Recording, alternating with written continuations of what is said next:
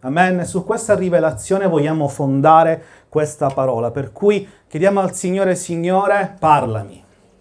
Parlami, parlami personalmente perché ho bisogno della tua luce nella mia vita.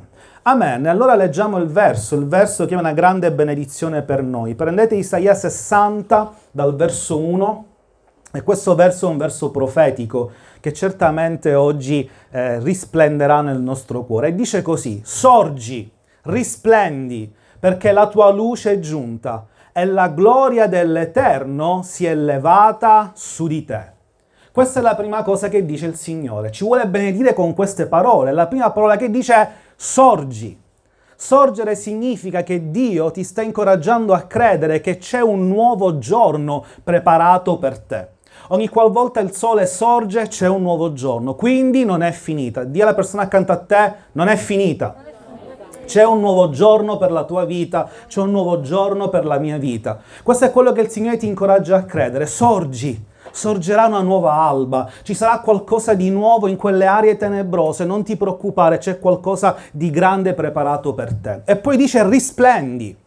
Risplendere è diverso da nascere. Risplendere implica che la stessa natura di Cristo sarà riflessa nella nostra vita. Infatti aggiunge il verso e dice al verso 2, poiché ecco le tenebre ricoprono la terra e una fitta oscurità avvolge i popoli, ma su di te si leva l'Eterno e la sua gloria appare su di te. Noi risplenderemo perché la sua gloria sarà riflessa nella nostra vita. Cosa significa? Significa che le caratteristiche di Cristo saranno evidenti nella nostra vita. Significa che la gente quando si relazionerà con noi vedrà Cristo agire in noi e questa è la nostra consolazione. Allora dobbiamo comprendere in che senso Dio vuole fare questo attraverso di te. Lo dice più avanti e dice al verso 3, le nazioni cammineranno alla tua luce ovvero la tua vita sarà una testimonianza evidente che Dio è con te. Le nazioni vedranno la tua luce, la luce che tu emani. Le persone vedranno la luce che si sprigiona dalla tua vita e vorranno seguire quello che tu hai.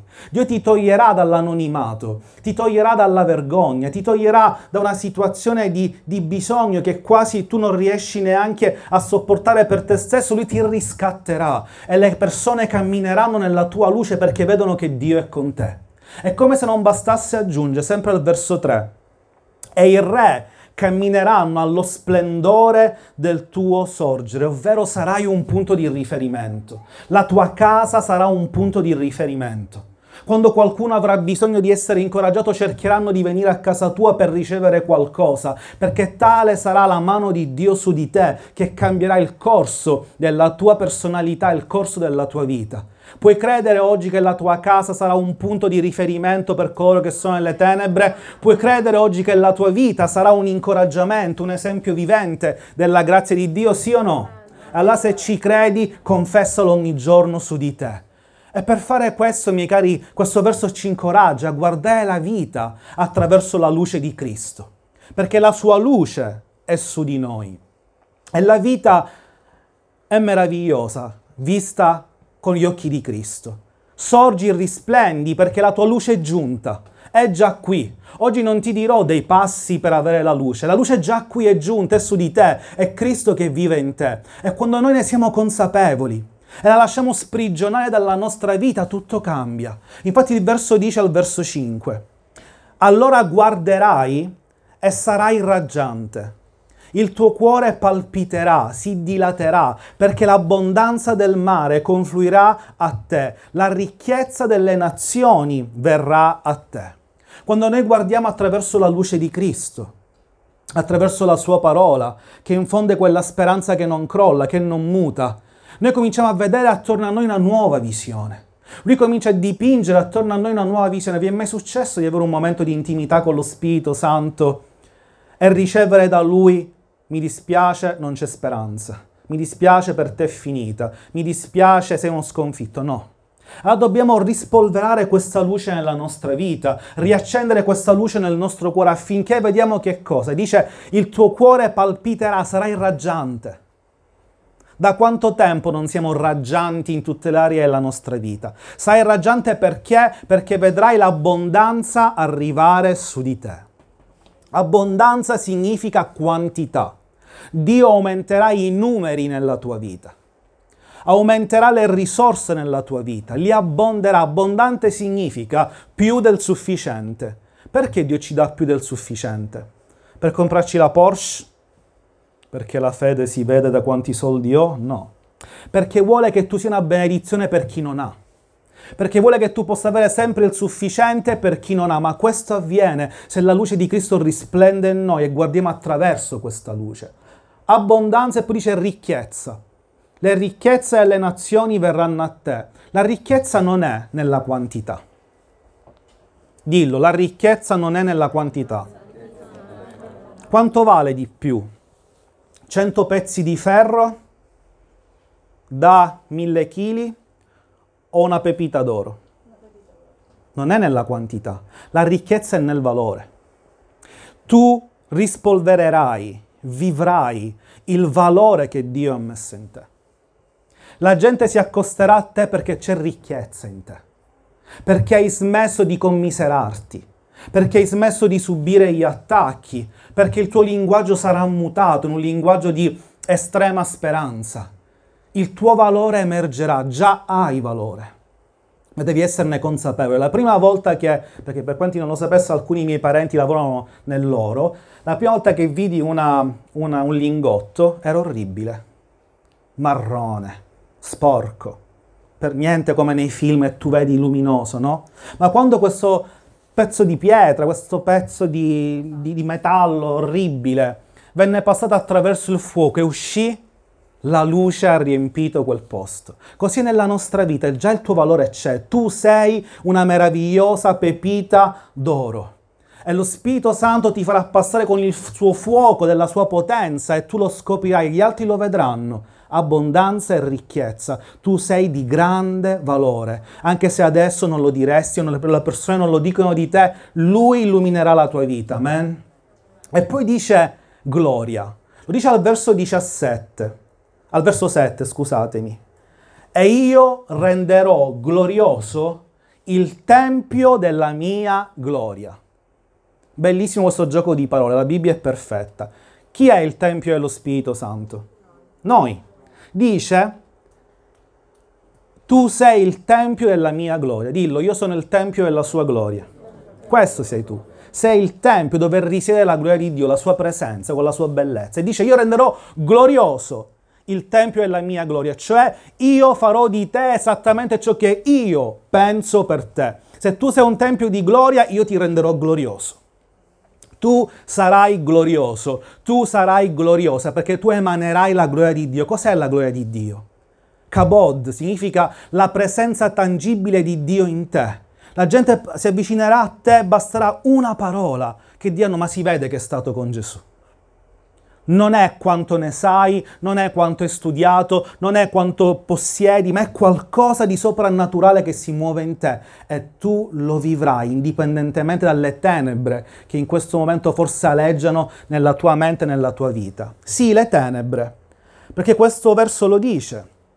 Dice fitte tenebre ricoprono il mondo. E poi dice e l'oscurità avvolge i popoli. Questo è il verso 2 però non usa lo stesso termine. Infatti in ebraico tenebre è kyoshek. Kyoshek significa qualcosa di più di tenebre. Letteralmente da dizionario significa distruzione. Attorno a noi il piano del nemico è distruzione. Noi costruiamo un sogno e arriva la brutta notizia che sembra distruggerlo.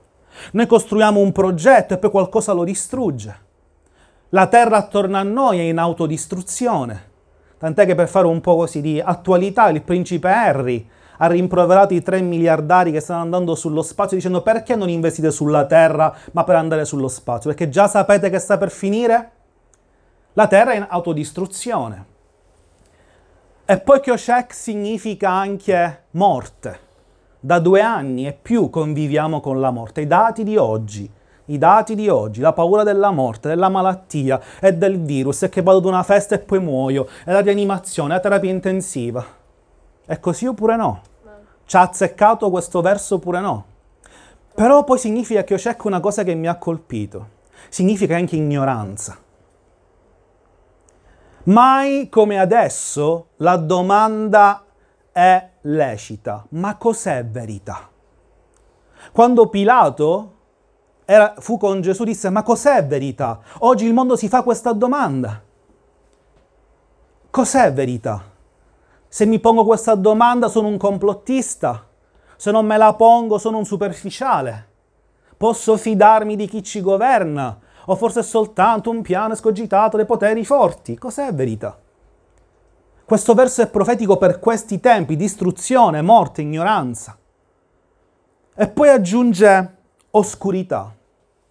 Oscurità, il termine è arafel, che è qualcosa che oggi potremmo anche vedere. Significa letteralmente dense nubi, così dense da non vedere il cielo. Lo scrittore, il profeta, stava indicando un momento in cui guardando al cielo, cercando la luce, questa non si vede. E non si vede probabilmente perché siamo calati nel sistema di questo mondo che tutto è tranne che un sistema cristiano, dove anche chi vuole proporre questi valori all'interno della politica, oltre a predicare i temi cristiani, i valori cristiani, poi devi accollarti anche i valori fascisti, per fare un esempio. Quindi il sistema di questo mondo non pone Cristo al centro e ci mancherebbe, nessuno forse se l'aspetta. Ma forse queste dense nubi oscure ci impediscono di vedere la luce di Cristo a causa del legalismo cristiano. Un verso che mi ha commosso, dico la verità, proprio ieri, mai l'avevo visto in questo modo, sempre come condanna, ieri invece mi ha commosso. Apocalisse 2.3, è Dio che parla. E dice così, immaginate il cuore spezzato di Dio verso la Chiesa. Tu hai sopportato, hai costanza e per amore del mio nome ti sei affaticato senza stancarti. Quindi sta riconoscendo ai suoi figli questo grande lavoro, non ti sei stancato, lavori senza affaticarti, hai passione per me. Guardate il verso dopo. Ma io ho questo contro di te, che hai lasciato il tuo primo amore. Il Signore dice, io lo vedo quanto ti affatichi, ma hai tralasciato la nostra relazione. Lo vedo che tu ti fai in quattro per il mio regno. Ma dove sono i nostri momenti speciali? Dov'è nel tuo calendario, Denis, quel giorno di digiuno e preghiera dove siamo io, tu e le rose? Il legalismo ci allontana dalla visione chiara di Cristo, perché facciamo, facciamo, facciamo, ma distogliamo lo sguardo dalla sua unzione profetica. Per questo, domenica saremo qui, anche per questo per ristabilire il nostro amore primiero. Infatti dice, verso 5, ricordati dunque da dove sei caduto, ravvediti e fa le opere di prima. Dio diventa malinconico. Ah, mi ricordo quando prima tu ti alzavi al mattino presto e subito cercavi il mio volto. Mi ricordo quando quella Bibbia era evidenziata, sottolineata e prendevi appunti e chiedevi e cercavi di più, volevi di più. Dio diventa malinconico perché è innamorato di noi. E poi deve anche comunicarci cosa accadrebbe se questo non si risveglia in noi. Dice, perché altrimenti rimuoverò il tuo candelabro dal suo posto, cioè la luce si spegnerà. E noi facciamo, ci affatichiamo, amiamo il regno di Dio. Ma è tempo, miei cari, di dare amore al Signore. Dovrebbe essere questo il motivo per cui facciamo le cose. Vediamoci per amare il Signore, per lodare insieme. E poi indipendentemente da dove saremo, da che cosa accadrà, noi ci vedremo per adorare il Signore insieme perché lo amiamo. E cercando il suo regno, follemente innamorati, vedete che tutte le altre cose ci saranno sopraggiunte. Dobbiamo tornare al primo amore. E certamente le nubi possono anche essere causate dal dolore, che ci distrae, che ci impegna. Ma guardate cosa dice Gesù in Giovanni 16, 22 così anche voi ora siete nel dolore. Ma io vi vedrò di nuovo e vostro cuore si rallegrerà e nessuno vi toglierà la vostra gioia. In quel giorno non mi fate più alcuna domanda. Cioè io vi vedrò di nuovo e la vostra gioia tornerà e nessuno ve la toglierà. Oggi noi vogliamo vedere chiaramente, senza nubi, il volto del Signore, affinché la gioia soprannaturale di Dio resti nel nostro cuore. Nessuno ce la toglierà perché non sarà fondata su eventi casuali che ci accadono, ma sarà fondata sulla rivelazione per fede che in qualsiasi posto noi ci troviamo, qualsiasi cosa accada, se Lui è con noi, il nostro destino è lieto fine. Amen. Le nubi se ne andranno via non c'è spazio per queste nubi, non c'è spazio per il dubbio. Questo è il momento di credere, credere sempre. Non c'è spazio per il dubbio, è tempo di credere. Come ci hanno insegnato i più anzianotti nella fede, dubita dei dubbi. Il dubbio non deve trovare posto in noi, noi dobbiamo vivere per fede, per certezze. Allora abbiamo bisogno di questa luce divina. E quindi andiamo alla quarta volta in cui Gesù disse io sono la luce del mondo. E lo disse in cui disse io sono e disse io sono la luce del mondo. E la quarta volta che disse io sono è in Giovanni 8 al verso 12.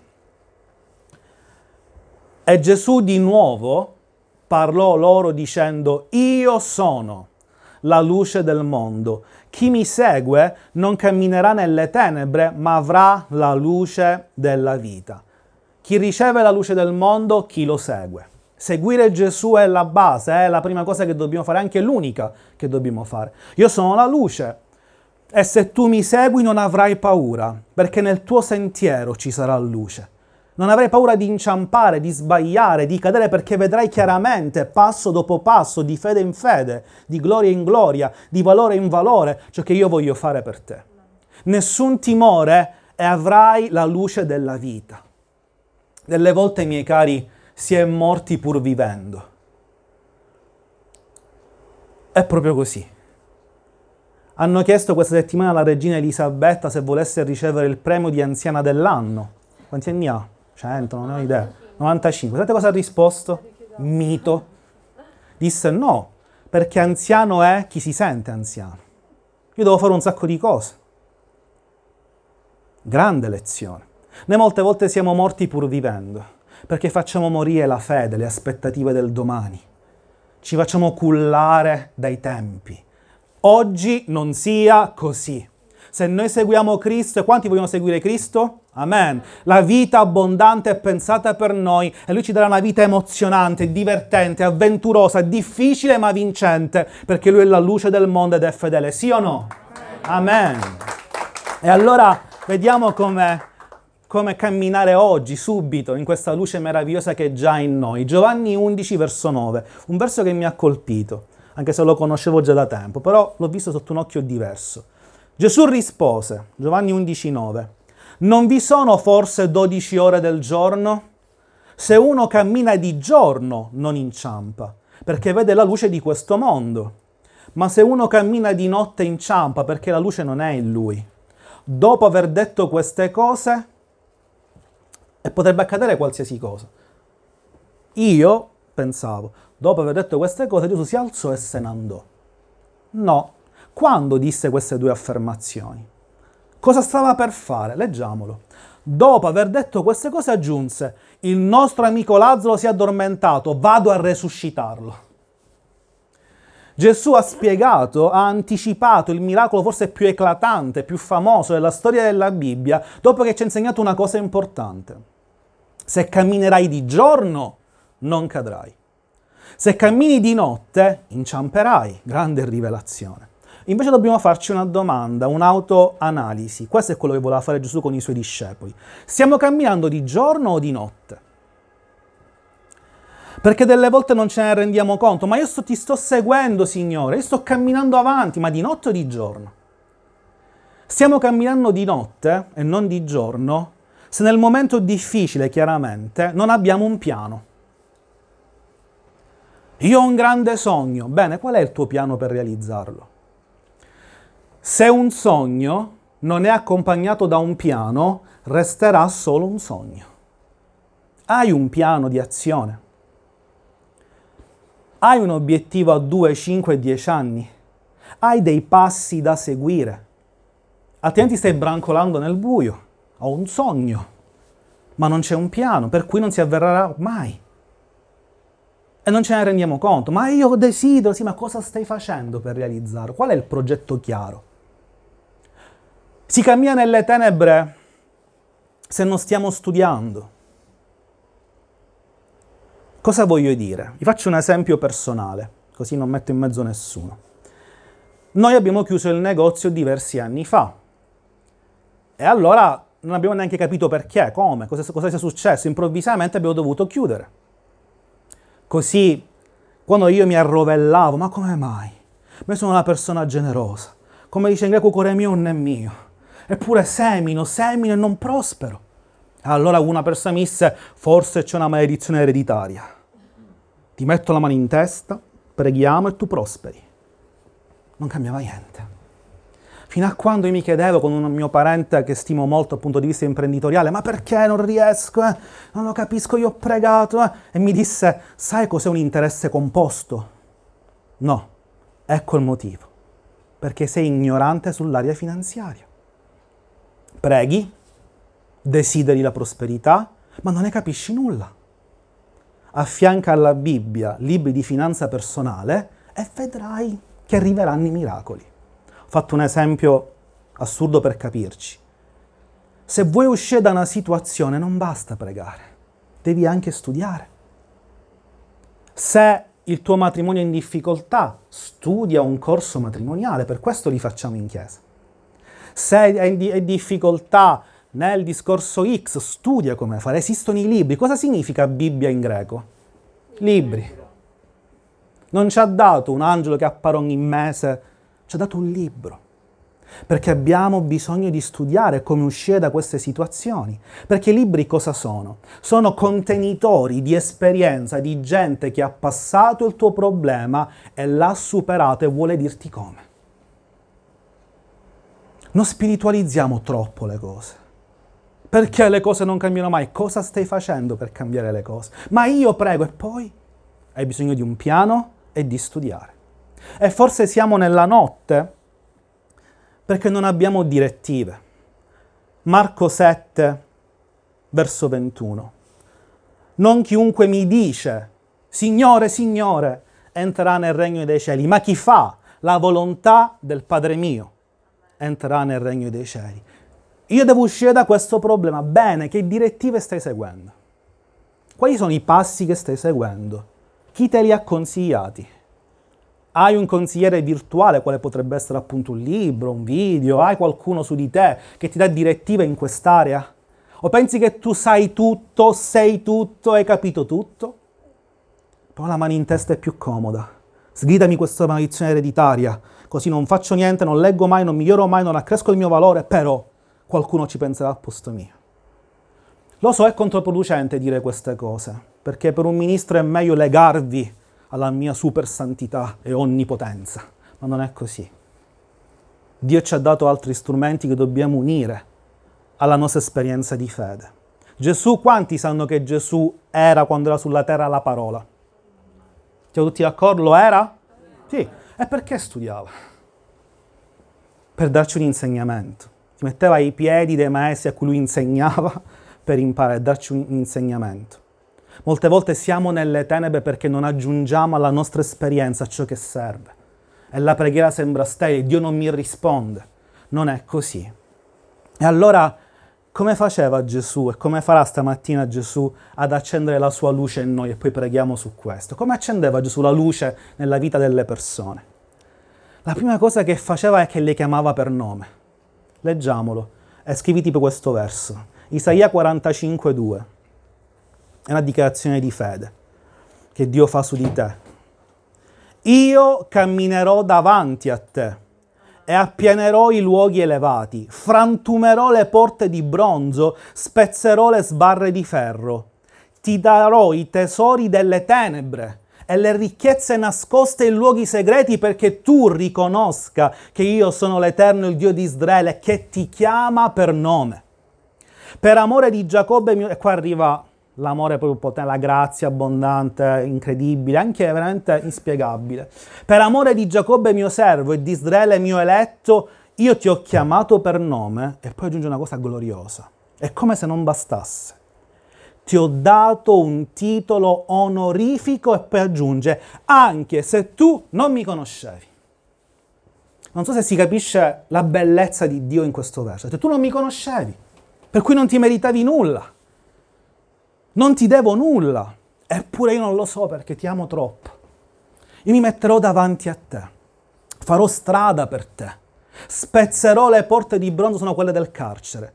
Spezzerò per te le porte di bronzo che ti tengono legato, spezzerò le catene, frantumerò gli alti luoghi e ti darò le ricchezze nascoste nelle tenebre e i, e i, beni che sono ancora misteriosi. Cioè accenderò la luce dove c'è il tuo dubbio e vedrai la mia benedizione. Perché? Perché io ti chiamo per nome.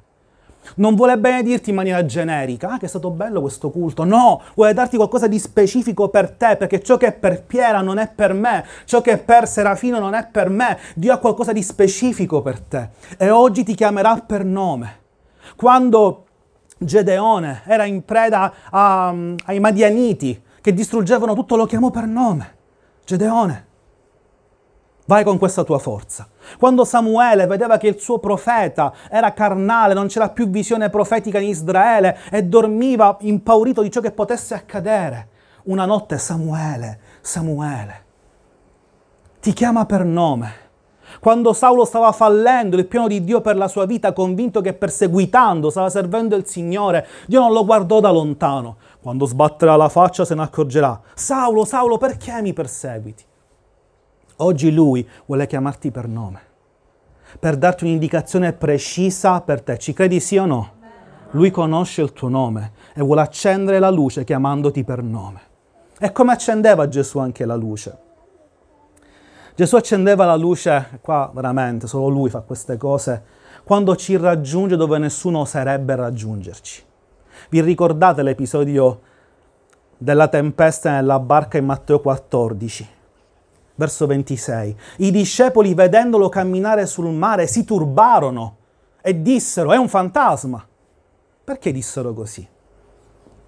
Perché loro credevano, attenzione a quello che vi sto dicendo, loro credevano che mai Gesù l'avrebbe raggiunti. Sapete perché?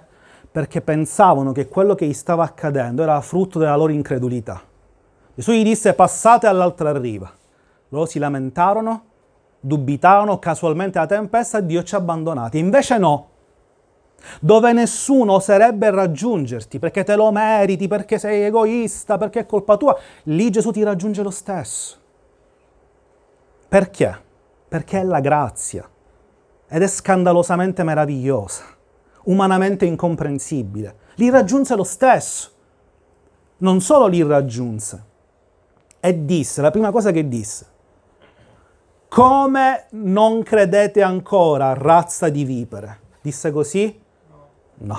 Guardate la bellezza e la grazia. Rassicuratevi. Io sono. Non temete. Lui ti raggiungerà in qualsiasi condizione tu ti possa trovare per tirarti fuori, indipendentemente dal perché sei in quella condizione. Lo fece con i, i ragazzi nella barca in tempesta, con i discepoli lo fece con i tre amici di Daniele, che li raggiunse nella fornace ardente dell'apparente sconfitta. Forse pensi che ormai è perso in quell'aria, il fuoco ormai ti sta divorando? No, lui ti raggiungerà e tu uscirai senza neanche una bruciatura e neanche la puzza del fumo, cioè quell'esperienza non ti lascerà un cattivo odore nel carattere, nel cuore e nella mente, perché lui farà un'opera completa in te. Li raggiunse anche in maniera incredibile nella via della delusione di Emmaus. I due discepoli lamentandosi di Gesù, e meno male che era il figlio di Dio. Sono già passati quattro giorni, cinque giorni, una settimana e di lui nessuna notizia. Che delusione. Abbiamo buttato quattro anni nella nostra vita. Che delusione. Gesù non li fulmina dal cielo. E disse, ma come? Non mi avete visto in croce a perdonarvi, Padre, perdona loro? Sette volte ho versato il mio sangue per voi, niente? No. Di che cosa state parlando? E aprendo le scritture illuminò il loro cuore e lo riconobbero. Gesù ti raggiunge ovunque tu sei, in qualsiasi condizione tu sia. Raggiunse persino Pietro in quello che io chiamo il falò della depressione. Pietro era lì nel suo falò, ho rinnegato Cristo. Ha cercato i discepoli, ah, sta venendo qua, ora mi ammazza a legnate sicuramente, eh, che devo fare? Come lo guardo in faccia? Gesù ci va, cosa dice a Pietro? La prima cosa che gli dice, Pietro, mi ami tu? Non so se si comprende la bellezza. Per Gesù la cosa importante è che il nostro rapporto di, con Lui sia sempre solo amore. Pietro mi ami ancora perché se no mi preoccupo. Io ti amo, spero che tu mi ami ancora. Cioè colui che tradì, per Gesù era l'unico da prendere e risollevare, non da distruggere, da sostituire. Lui ti raggiungerà ovunque tu sia. Così accende la luce in noi. Amen? Conoscete qualcuno che fa lo stesso? Io no. E infine, miei cari, come lui accende la luce? Pregheremo proprio su questo. Quando ti mostra la sua incommensurabile potenza. Leggiamo l'ultimo verso e poi preghiamo. Gesù disse togliete via la pietra. E Marta, la sorella del morto, gli disse, bellissimo, del morto, cioè proprio non c'è speranza. E Marta, la sorella del morto, gli disse, Signore, Egli puzza già poiché è morto da quattro giorni. E Gesù le disse, non ti ho detto che se credi vedrai la mia gloria? Lui accende la luce anche così, mostrando potenza quando nessuno potrebbe fare il miracolo, perché ho scritto una frase, la luce di Cristo ha la potenza di illuminare anche il sepolcro più tenebroso per portare speranza e nuova vita. Se ci hai messo una pietra sopra, in tutti i sensi, in quell'aria, la luce di Cristo entra anche in quel sepolcro e darà vita abbondante e nuova speranza. Amen. E allora voglio pregare. Voglio pregare insieme a voi mentre ci alziamo in piedi, decretando un verso, l'ultimo verso su di noi. Questo verso è in Matteo 5, verso 14. e dice, voi siete la luce del mondo. Una città posta su un monte non può essere nascosta. È tempo che usciamo fuori dall'ombra, è tempo che torniamo a risplendere, amen? Allora adoriamo il Signore, invochiamo la sua gloria, il bisogno di Lui, chiediamogli di operare nella nostra vita di risplendere in noi. Adoriamo. Porca il cielo in questa stanza